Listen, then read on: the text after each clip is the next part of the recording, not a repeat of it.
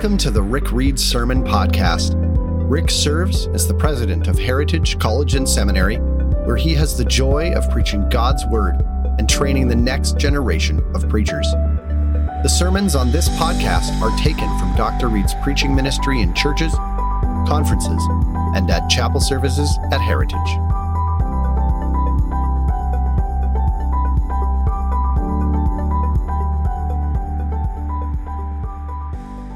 I'd like to also wish each of you a very happy Thanksgiving. Uh, this is a wonderful, wonderful season of year. It's a season that actually just reminds us to do what, as Christians, we are supposed to be doing all the time, and that is to be thankful, to give thanks. Thanksgiving and gratitude are to be an essential part of the life of every single follower of Christ. And not just for one weekend a year, right? It's supposed to be part of our lives day in, day out in the good times, but also, especially in the hard times. We still give thanks. And on this Thanksgiving Sunday, we are actually in the middle of a series that focuses on another quality that we're supposed to have all year round. And I'm speaking there of the quality of courage. Courage. We're in a series now called Becoming a Courageous Christian. Courage, like gratitude, is something that we need all year long, not just once a while or once a weekend, but something we need all the time in the good times, but especially in the hard times. So we're thinking about how to become more courageous people.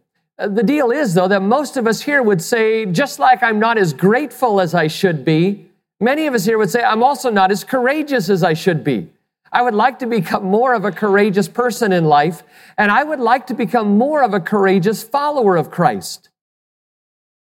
Many of us would say, Look, I, I, don't want fear to hold me back from following Christ faithfully. I don't want fear to hold me back. And, and I don't want my shortcomings to stop me from serving Christ in the areas He's given me to do. I want to fulfill the assignments in life He's given me. I don't want my own failures and my own past. I, don't want that to just kind of stop me. And I don't want shame to silence me from speaking about Christ. I would like to be a more courageous Christian. But the question many of us have is well, how, how do you get there? How do you become a more courageous Christian? How is courage strengthened in the life of a follower of Christ? And that's the question we're seeking to answer in this series. How do you become more courageous? To find an answer, we've been spending some time in a little book in the New Testament that is especially designed to foster and strengthen courage. The little book of Second Timothy. This letter, we call it a book, but really it was a letter, was written by the Apostle Paul to his young son in the faith, Timothy. And Paul wrote it to encourage courage in Timothy's life. And what Paul wrote to Timothy can be this huge boost to you and to me. It can show us what does it look like to grow in courage? And that's what we're seeking to do. Today, we're going to discover as we continue in 2 Timothy, we're going to discover in a section of 2 Timothy how courage is strengthened. Like you might say, well, I do feel God has given me some courage, but man, it could be a lot stronger. Today, in the passage we're going to look at, we will see how courage is actually developed, how it's strengthened. We'll see that God has a huge part, He does the heavy lifting, but we're going to see that you have a part. I have a part if you want courage to be a stronger quality in your life. Today, we're going to talk about the courage to be strong. So, I'm going to invite you to take a Bible once again and join me in the book of Second Timothy. Today, we'll be in Second Timothy chapter 2, verses 1 through 13. 2 Timothy chapter 2, 1 to 13. And uh, if you need a Bible, if you don't have your own copy of God's Word, uh, please use one of the ones that we have here at the Met. Uh, here in the sanctuary, they're in uh, racks in front of you, a blue Bible, and the Fellowship Center, we have Bibles over there for you at the 1050. And in the blue Bibles, it's page 842, 842. So please open up. I'd like everybody to have a chance to look at this, to see it for yourself and to look at what God's word has to say to us today in the area of the courage to be strong. But before I talk to you about that, I always like to ask the Lord for strength for me and for us. So please let me pray for us, and then we'll look at the scriptures together. Father, on this Thanksgiving Sunday, we are very, very thankful for the many ways that you have strengthened us for the challenges we face in life. Lord, we can give testimony that you've brought us through situations that, in and of ourselves, we know we could not have made it through. And you have been our strength. But Lord, on this Thanksgiving Sunday, we also acknowledge that we have a need for more strength. We need to be strengthened. And I'm asking today that as we open your word, you will show us how you plan to do that in us and through us. I pray once again, Lord, that I would be faithful to the heart and the truth of your word, and that we would be those who receive it gladly and personally. So strengthen us today in your word. I pray this in Jesus' name. Amen. Today we're in 2 Timothy chapter 2, verses 1 through 13. And right off the bat in chapter 2, in verse 1, Paul begins by summarizing what he's already told Timothy back in chapter 1. So, verse 1 of chapter 2 is kind of a great summary of the, the major truth that we were supposed to learn in chapter 1. Listen to what Paul writes. Chapter 2, verse 1. He says, You then, my son, be strong in the grace that is in Christ Jesus. Be strong in the grace that is in Christ Jesus. Paul is telling Timothy something that, that God is really telling each of us here today. He's telling us how courage gets strengthened, how it becomes strong. And what he's telling us there in verse 1 is this courage is strengthened. Courage is strengthened as we rely on God's grace. As we rely on God's grace. If you want more courage, he's saying lean harder onto the grace of God because courage is strengthened as you rely on God's grace. Paul begins verse 1 with kind of a fatherly tone. He says, uh, You then, my son, be strong. I love that. As a father, I love that because he kind of blends tenderness and toughness. He says, Hey, you're my son. Listen, be strong.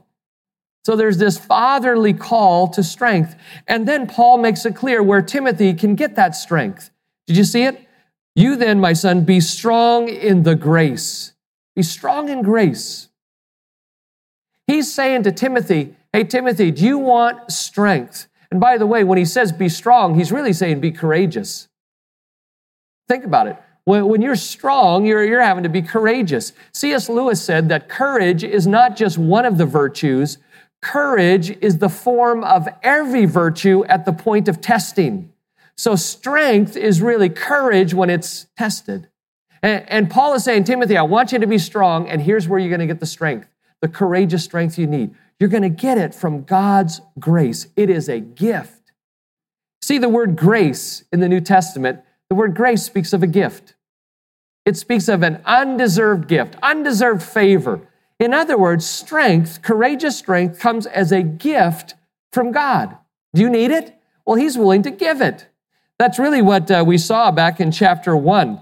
In fact, look back at chapter 1 and verse 7. This is kind of the theme verse for our whole series. It says much the same thing.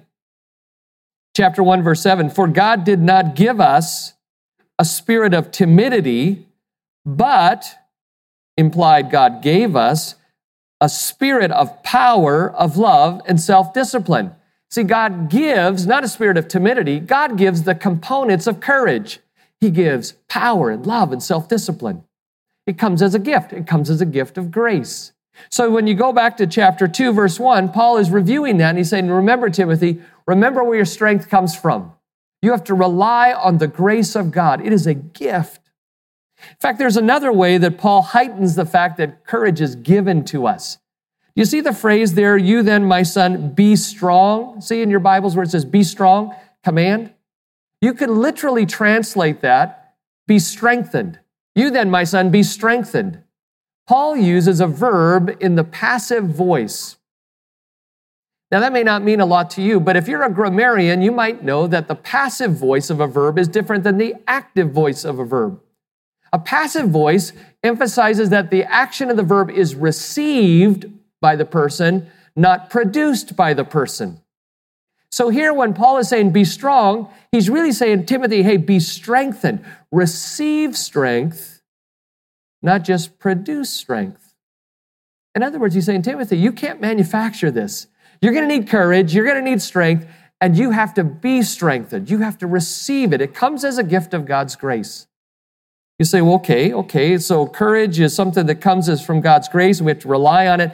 How do we get it? How, you know, if I want to receive it, where do I find this grace that will make me strong and courageous? We'll look at chapter 2, verse 1 at the end. You'll see. Here's where the grace comes from. Be strong, be strengthened in the grace. Now, look what comes next. That is in Christ Jesus. Okay. So, if you want this grace that will make you courageously strong, you get it in Christ Jesus. The little phrase there, in Christ, that's Paul's shorthand for in relationship with Christ. When Paul says talk, when Paul talks about being in Christ, he means in relationship with Christ. So put it all together. You want strength? You say, Yeah, I need that. You want courage? Yeah, I need that. Well, God gives it to you, but He only gives it to you in Christ. You have to be in Christ. You have to be in a relationship with Christ to receive the grace that will make you strong. Let me tell you about a man who understood this concept. In the former generation, there was a Bible teacher by the name of Watchman Nee uh, Chinese man, and he wrote a book. I, I would commend this book to you. It's called The Normal Christian Life. Very good book. And Watchman Nee tells of a time when he was visiting an American couple, and uh, they confided to him that they were just like pulling out their hair with their kids. They said, Man, we feel so bad. Our kids are driving us crazy, and we find ourselves losing it. We shout at the kids, we scream at the kids, and we're not, we can't seem to control ourselves with our kids. So, Brother Nee, will you pray that God would give us patience? And Watchman Nee said, I will most certainly not pray that God would give you patience. And they were taken back by that. They said, Well, why wouldn't you pray that? And he said this because it's not patience you need, it's Christ you need. Now, they were Christians, but he said, It's not patience you need, you have need of Christ. And then he went on to say something. I want to, I want to read what Watchman Nee said to them, listen to this. Watchman Nee said this God will not give me humility or patience or holiness, or we could add courage. God will not give me humility, patience, holiness as separate gifts of His grace. He is not a retailer dispensing grace to us in packets, measuring out some patience to the impatient, some love to the unloving, some meekness to the proud in quantities that we take and work on as a kind of capital. He has only given one gift to meet all of our needs His Son, Christ Jesus. As I look to Him to live out His life in me, He will make me humble and patient and loving and everything else I need in my stead. You see what He's saying? He's saying, Look, do you need more courage? Do you need more patience? Do you need more humility? That all comes to you in Christ. God doesn't just give dole it out like little packets little packet of courage, little packet of, of grace here. He gives you grace by giving you Christ.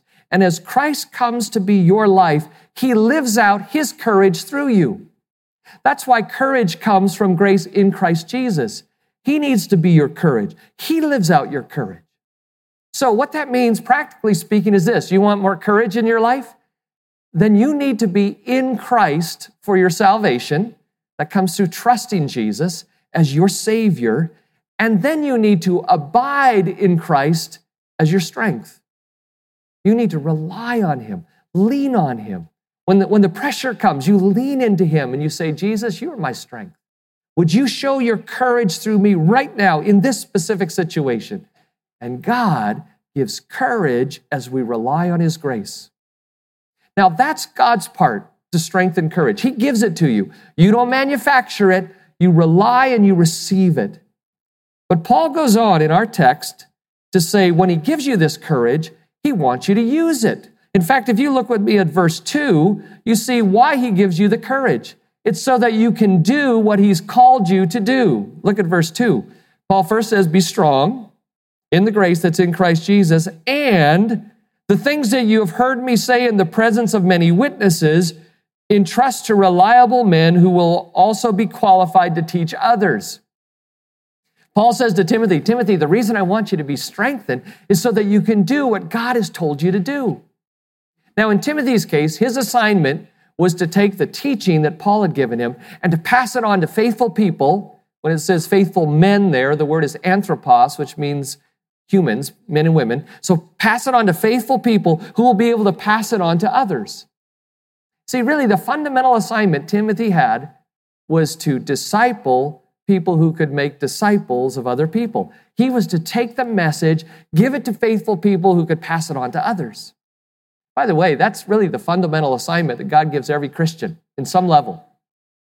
He wants you to take what He's given you in His truth and to pass it on to others. If you're a parent, that's where you're supposed to start. You, have got this little tribe that you're supposed to raise up. You teach it to them. And the goal is that someday they'll grow up and they can pass it on to others. And when that happens, it's a, it's a beautiful thing. Got to tell you, a, a, a, highlight of my day yesterday, I was performing a wedding here for the Maley family, uh, the Carenti family.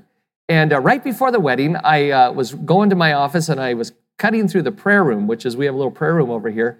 And there was Samuel Maley and his four groomsmen. They were sitting there.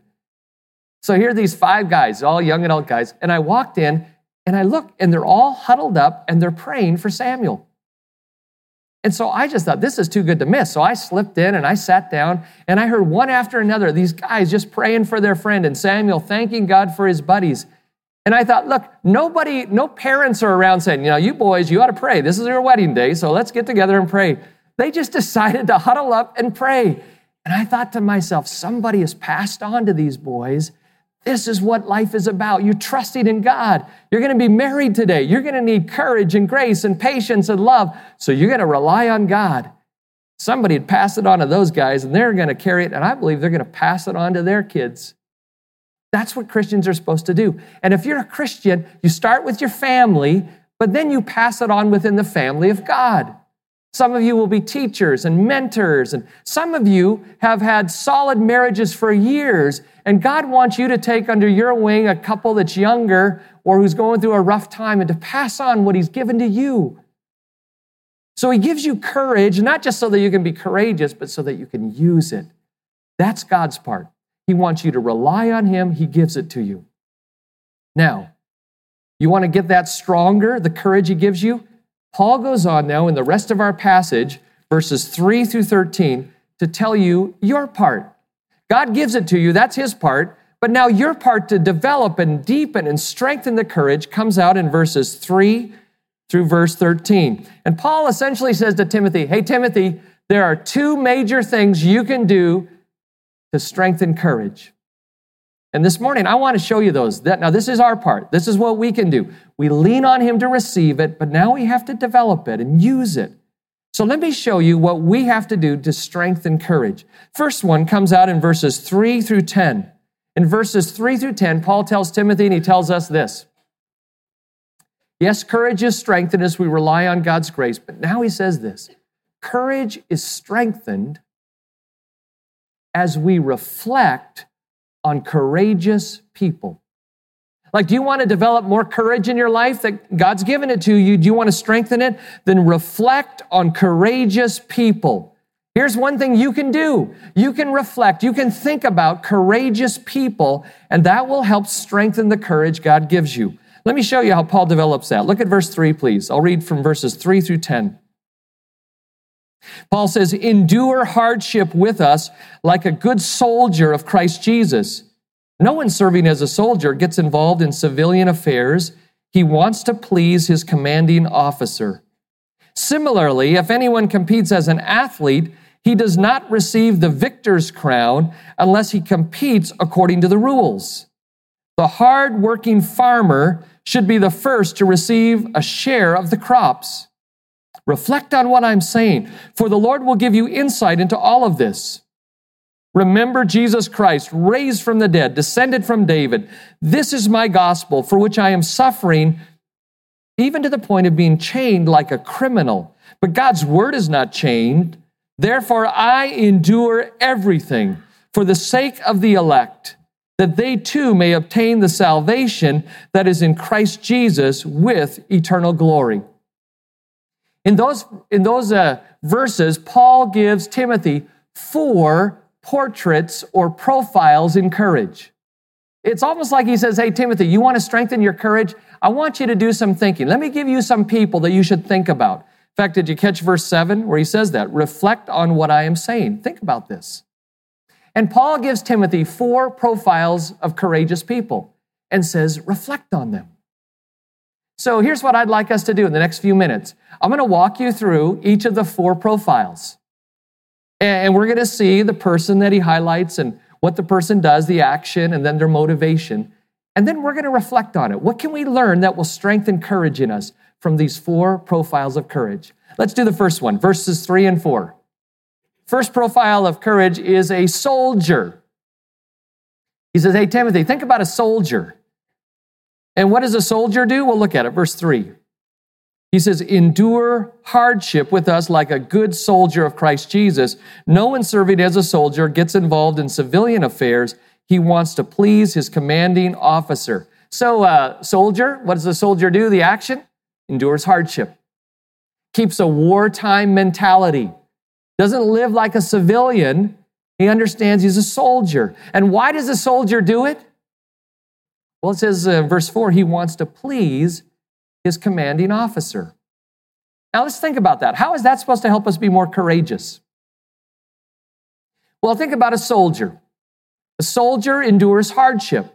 Paul is saying that's the way a Christian, a courageous Christian is going to need to be. You're going to have to you're going to have to be enduring hardship. So one of the insights I draw from that picture is that courage looks a lot like endurance. When you think of courage, you can think of some lofty thing, but sometimes it's just being enduring. It's just putting up with hardship like a soldier does. And it's doing that, staying focused, not having a civilian mentality, but a, you know, looking at the world as a as a battleground, not as a playground. So it's kind of saying, okay, Lord, I want to do this. And the motivation is to please the leader, please the commanding officer. So you want to be more courageous? Think about a soldier who's enduring hardship because they want to please their leader. Great picture of wanting to please the leader shows up in the book of 2 Samuel, chapter 23. Really fascinating little passage. It talks about David and his mighty men. David and his mighty men. He had like 30 some odd mighty men. And it lists them and it tells their exploits. And one little vignette it tells us is about David's top three mighty men. Guy named Josheb, and then a guy named Eleazar, and a guy named Shammah. And it tells of a time when David, with these three mighty men, is in a cave, the cave of Adullam. And David says out loud, he's the commanding officer, he says, Man, what I wouldn't give for a drink of water drawn from the well at the gate of Bethlehem. See, David grew up in Bethlehem. And evidently, there was a well by the gate, and he had fond memories of drinking that cool water from the well. He's in a cave, and he says to his guys, Man, I'd sure love some of the water from the well near the gate of Bethlehem. Well, the problem was is that the Philistines had overrun the land, and they controlled that whole area. So it was a, you know, it was a battleground. So David's three mighty guys, Josheb, Eleazar, and Shammah, they leave the cave and they fight their way through enemy lines to the well by the gate and they draw some water and then they fight their way back. Can you picture arrows flying, these guys running and dodging? And they come back to the cave and they go, David, here is some water from the well that you talked about. Now, let me ask you, why did those guys risk their necks to do that? To please their commanding officer, right? You know what David did with the water, the Bible tells us? He poured it out on the ground. If I was those guys, I'd go, wait a second, David, I just risked my neck to get that water. But then David said this I will not drink the blood of my men. You risked your lives for this. I will pour this out as an offering to the Lord. Here were men who were willing to die to get David to drink. Now, here's, here's the analogy for us. You want more courage in your life? David says, Hey, Timothy, think about a soldier. Think about how the hardship they endure just to please a human commanding officer. And then, Timothy, remember this you are a soldier of Christ, and your commanding officer is worthy of all of your love and all of your loyalty. And when you think about that, that will help strengthen your courage. So that's our first profile. Second profile, found in verse 5, is that of an athlete. Look at verse 5. Similarly, if anyone competes as an athlete, he does not receive the victor's crown unless he competes according to the rules. So, profile is of the athlete. Action, well, they follow the rules, competes according to the rules. And the motivation, well, they want to re- receive the victor's crown. So, what insights are we supposed to gain from that that can make us more courageous? Well, you should do some thinking on it, but here's what I came when I thought about it. One thing is that courage looks a lot like integrity. Because an athlete, if an athlete is going to win the crowd, they have to compete according to the rules. They have to be a, a, man or a woman of integrity. They can't cut corners. They can't fudge. Even if other people are, if they're going to go for the crown, they have to follow the rules. They have to compete according to the game. So, what's the, what's the uh, application for us? Listen, if you're going to be a courageous Christian, you're going to have to have integrity. You're going to have to live with integrity because even if other people aren't, you're living for the prize. And you don't win the prize, it says, unless you compete according to the rules. Now, that's true in athletics, and that's true in ministry. In athletics, you don't compete according to the rules, you get disqualified. Think of uh, Ben Johnson stripped of his gold medal. Think of uh, Reggie Bush having to give back the Heisman Trophy. Or here's one. This past summer, I, I told some of you that we went down to Cooperstown, New York, where they have the Baseball Hall of Fame. There is one man who is conspicuously absent from the Hall of Fame who, according to his number, should be there, and that's Pete Rose. You know the story of Pete Rose? I mean, the guy is at the top of the charts when it comes to his achievements. He has the most hits of any ball player who's ever played. He played more games than any ball player who's ever played. 17 different years he was an all star. He won World Series. He was the World Series MVP, and he's not in the Hall of Fame. And you know why? Because he broke the rules. He bet on baseball. And even though he was talented and gifted and dedicated, he did not receive the prize because he didn't compete with integrity. Now, what's true of an athlete, Paul is saying to Timothy, Timothy, you got to get this. If you want courageous strength, you need to remember that it's going to look like integrity. Because if you lose your integrity, you lose your ministry and you lose your rewards. Hey, I can tell you of many, many very gifted men and women, Christian men and women, who, who God gave them more talents than you and I will ever have. And some of them are on the sideline today because they gave up their integrity and they lost their ministry. And so courage is sometimes just sticking with it and saying, I'm not going to go against what God says not to do. That's a courageous move. And as you think about that, Paul says that will help inspire courage into you. Well, there's a third picture. Third picture comes out in verse 6. You see it? The hardworking farmer should be the first to receive a share of the crops. So the picture here is that of a farmer. The action is working hard and the motivation is to receive or to enjoy the harvest. So, Timothy, think about that. What are you supposed to learn from that? Well, just like a farmer has to work hard, he's saying this hey, courageous strength sometimes look, just looks like hard work. You want to be a courageous person? Sometimes it just means sticking at it, working hard. Not a lot of applause going on for the farmer. He's just out there day in and day out. My wife Linda grew up on a farm. Uh, her dad, for many years, had a dairy farm, and so when we first when we first got married, here I was, a boy from the suburbs, got to come to the farm. In fact, get this: when I went up to get married, uh, they happened to be bringing in the hay. So it was like, even though it was the day before the wedding, they kind of roused me up and they said, "Hey, uh, sorry, we we kind of need you in the field." So I was out there bucking bales of hay with everybody else only they could tell I didn't know what I was doing. They seemed to be able to do this clean and jerk thing, and they're throwing bales up. And I was struggling, trying not to get hurt the day before my wedding. So uh, they, those folks work hard. And Linda's father worked hard, milking early in the morning, milking in the afternoon, and then harvesting and working throughout. Sometimes courage is a lot of hard work. Sometimes it's just it's just showing up and saying, "Okay, God, nothing. It doesn't seem like anyone's applauding. I don't see a whole lot of harvest yet. I'm just going to stay at it." He's saying, "Timothy, that's what courage looks like." And what's the motivation? You hang on to the hope of the harvest. Listen to Galatians chapter 6 and verse 9. Galatians 6 9 says this Let us not become weary in doing good, for at the proper time we will reap a harvest if we don't give up. So you want to be more courageous? He says, think about a farmer, hardworking farmer. And that will remind you that God wants you to stick at it. So what's our pictures? We've got a soldier, we've got an athlete, we've got a farmer, but there's a fourth profile.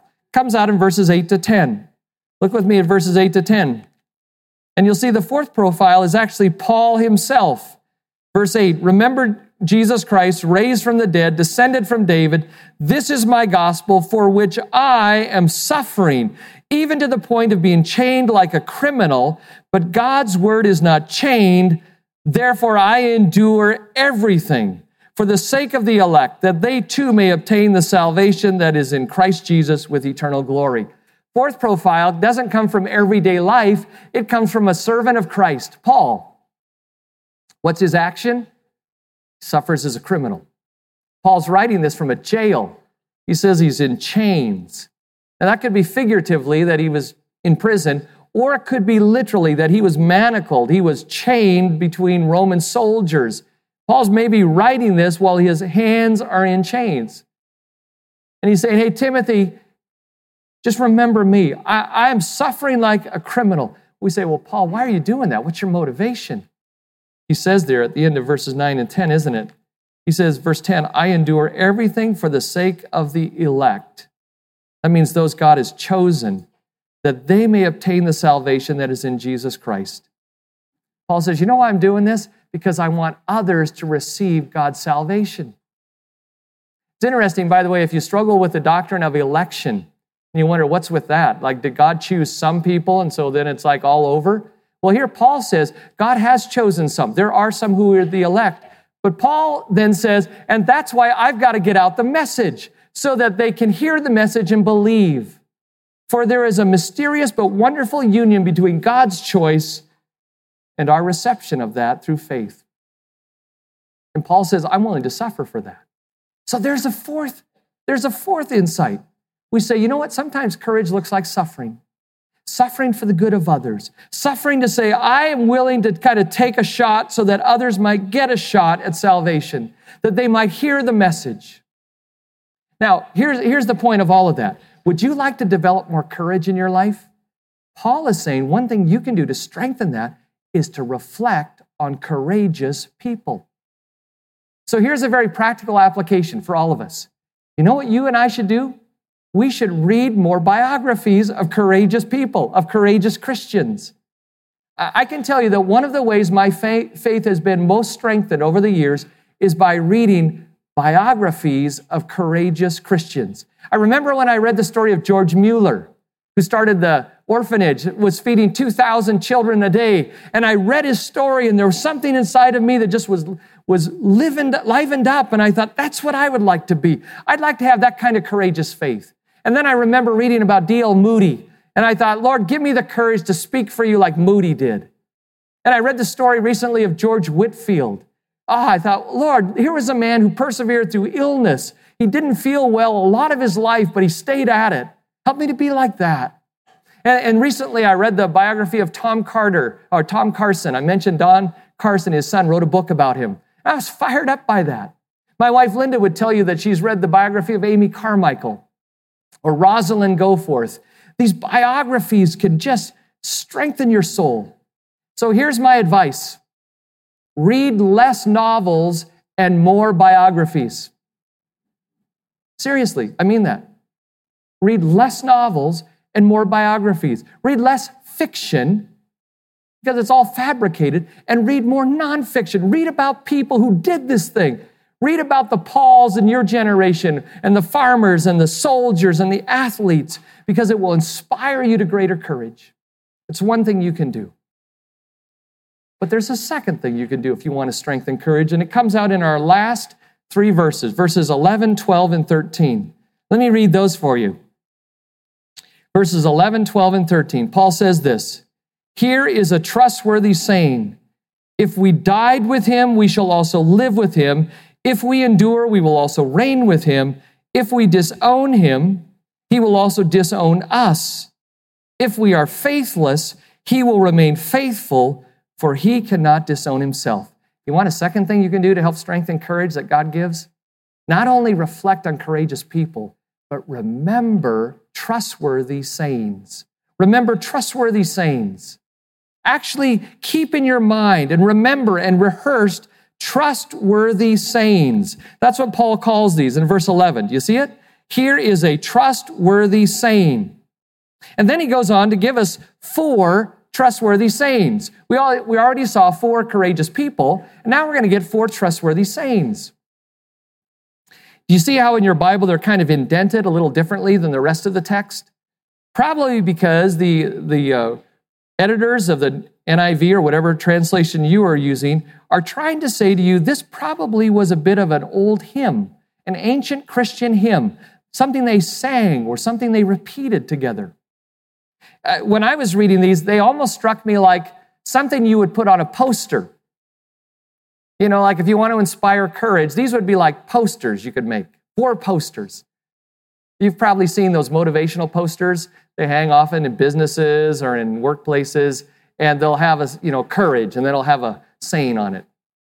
I was looking at some of those posters this week on courage. Uh, one of them had a picture of this road going straight up a hill in a desert, and it said, Courage. Courage is moving forward on the path of most resistance. I thought, that, that's not bad. That's courage. And then they had some posters with firefighters standing in front of this inferno and essentially was saying, you know, courage is going in when other people are running away. But then they had some ones that I thought were more questionable. They had this one poster on courage that showed this hang glider. So he's just hanging on for dear life somewhere way up in the stratosphere. And it said, it said, only those who risk going too far will know how far it's possible to go. And I thought, and I thought, I don't know if that's courage or stupidity, you know, uh, like risk going too far. Okay, I'll just jump off the mountain on this kite here just to be courageous. Well, I don't know if that's trustworthy. So I this morning want to show you four Satans you can put on your, you can put on a poster because these are trustworthy sayings. Let me show you them one at a time. Here's the first one. If we died with him, we will also live with him. Paul says you can count on that one. You died with him. Paul uses the word died there in what's called the aorist tense, which speaks of a completed action. So it's probably something that already happened. We died with him. Well, when did you die with Christ? Well, you died with Christ when you believed in him. The Bible says when you trust in Christ, his death is counted as your death. And it's like you died to your old life, right? And what happens next? Well, you are raised to a new life, and he becomes your life. That's what it means to be a Christian. You become in Christ. You die to your old life through trusting in Him and His death for you, and you rise to a new life, and He lives in you. That's a trustworthy saying. And you, when you remember that, it will help you have courage because you think, okay, Christ lives in me, and He can be my courage, He can be my strength. Okay, that's our first trustworthy saying. Look at the number two, verse 12. If we endure, we will also reign with him. If we endure, we will also reign with him. Here's another trustworthy saying. So if you endure, if you endure hardship, you keep showing up, you keep doing the hard work, you keep relying on him, he's saying you can count on this. One day you will reign with him. The Bible's very clear. At any moment, Jesus Christ could return. We live with a sense of imminency. And when he comes, he's going to establish his kingdom. He will reign forever and ever like the uh, Hallelujah chorus says in the Messiah, right? The kingdoms of this world will become the kingdom of our Lord and of his Christ, and he will reign forever and ever. Hallelujah. And when he comes to reign, if you've been enduring with him on earth, you will reign with him forever. Does that inspire any courage in you? It doesn't me because I think, okay, okay, so right now it's kind of tough going. But Lord, help me to stay at it because I know that what's coming next is something I really want to get in on. That's a trustworthy saying. How about the third one?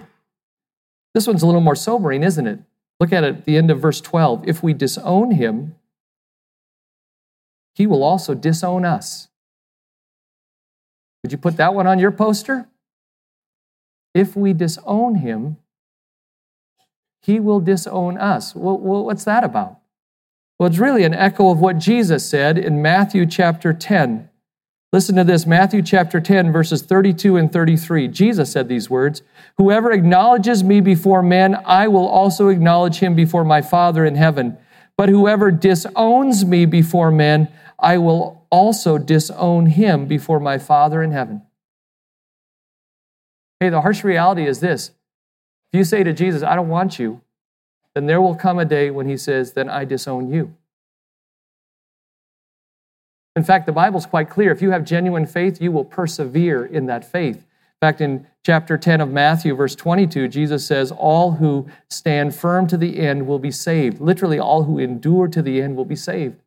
Here's the deal when you have the life of Christ in you, it's not going to go away. There will be this tenacity, and you will say, I will not disown my Savior. Because it's a trustworthy saying. If you disown him, he will disown you. How does that inspire courage? Well, it makes you sit up straight, doesn't it? It makes you say, I don't want to go there. I do not want to do that. Now, you may be hearing that and going, but wait a second, maybe I've already done that. I mean, there are times like when I haven't really owned up to my faith in Christ. So, am I going to be disowned? Well, that takes me to the fourth faithful saying. Look at how it ends. 2 Timothy chapter 2, and look at verse 13. If we are faithless, he will remain faithful, for he cannot disown himself. There's several different ways to interpret that. I think the, the most helpful way, and actually the, the, the most accurate way, would be to say this there are times when even those who are true to Christ will stumble and they will be faithless. Think of Peter. Was Peter a genuine follower of Jesus? What do you think? I'd say yes, right? Did Peter deny Christ? Well, he did, didn't he? The night that Jesus was arrested, remember that? Three times Peter says, I don't even know him. I don't know who you're talking about. I'm not the guy. I'm not with him. And then he calls down curses on himself. You know, he like swears and said, This is. So, Peter, are you going to be disowned forever? You remember after the resurrection, Jesus came looking for Peter, right? And there on the shores of Lake Galilee, Jesus looked at Peter three times and says, Peter, do you love me? And Peter uh, seems to kind of waffle a little bit his word choice and kind of essentially says, Lord, I, I, I do, you're my friend. And, and Jesus hammers on him three times. The third time, Peter says he was grieved in his heart and he says, Lord, you know all things. You know that I love you. So why is Jesus going back three times to Peter saying, Peter, do you love me? Do you love me? Do you love me? Why is he doing that? Because three times Peter said, I don't know you, I don't know you, I don't know you. And what is Jesus doing? He's restoring him. Peter was faithless for a moment. He stumbled and he fell. And Jesus is picking him up and saying, Now, Peter, I've got a job for you to do. Shepherd my sheep, feed them. You see, there will be moments when a true Christian stumbles and fall, but even when we are faithless, he will remain faithful, for he cannot disown himself. And you can put that one on your poster and hang on to that and say, Lord, don't, I don't want to stumble and fall, but I'm so thankful that you are more faithful than I am, for you do not disown yourself. You see, when you start thinking about truth from Scripture, when those faithful sayings are part of your life, they will help strengthen your courage because the courage comes as a gift from God. It's a gift of grace. But then, as you remember courageous people, it inspires you to kind of step up. And then, when you remember trustworthy sayings, things that are true that you can count on, it helps you find courage and, and finds that courage growing, strengthening further on. So, here's my challenge for you this week Will you actively begin your day by saying, Jesus, be my courage? Like, I, I want to be in Christ. I, I need you to be, live out your courage through me. And then will, will you go through this week reflecting on at least one profile of courage? Pick one of those four. Pick someone else. Get, get a book of biographies of Christians. Here's a great one, a book by Warren Wiersbe called 50 People Every Christian Should Know. Warren Wiersbe, 50, 50 people every Christian should know. We have it in our library, but it's checked out. I went in to look at it this morning, and she said, This book is always checked out. I said, That is a good sign. But go buy yourself that. It, it, you read those biographies, they're 10 pages each, and you will be fired up in your faith. So, will you pick at least one to reflect on? And then will you pick one of those four trustworthy sayings and put it on a three by five card or put it on your screensaver and just let your mind go back to it again and again and say, God, you've given me courage. Now I want to see it strengthened. If you do that, you will have another reason to be thankful this Thanksgiving you will be able to be thankful that God is making you a more courageous Christian. So ask Him to be your strength. Reflect on a courageous person and rehearse a trustworthy saying. And be thankful He's going to make you more courageous. Why don't you take a moment and just talk to the Lord? I'm going to invite our worship team to come. We'll sing a final song. But why don't you take a moment and invite the Lord to strengthen you by His grace and to help you this week to move more and more into His courage? Let's each do that. Father, this morning as we leave this place, I ask that you would indeed let strength rise in us. As, as we lean on you, as we receive the strength that Jesus brings, and then strengthen it through some of the ways you've called us to do. Lord, may we literally rise. The challenges that seem too heavy for us, give us strength to stand up straight. The roads that seem too steep for us, give us strength, Lord, to walk on step at a time. Let strength rise. Be our strength. We ask this in the name of Jesus, the mighty one. Amen. Amen. God bless. For more information on Heritage College and Seminary, visit the school's website at discoverheritage.ca. To stay connected with the Reeds, visit their website at rickandlindareed.com.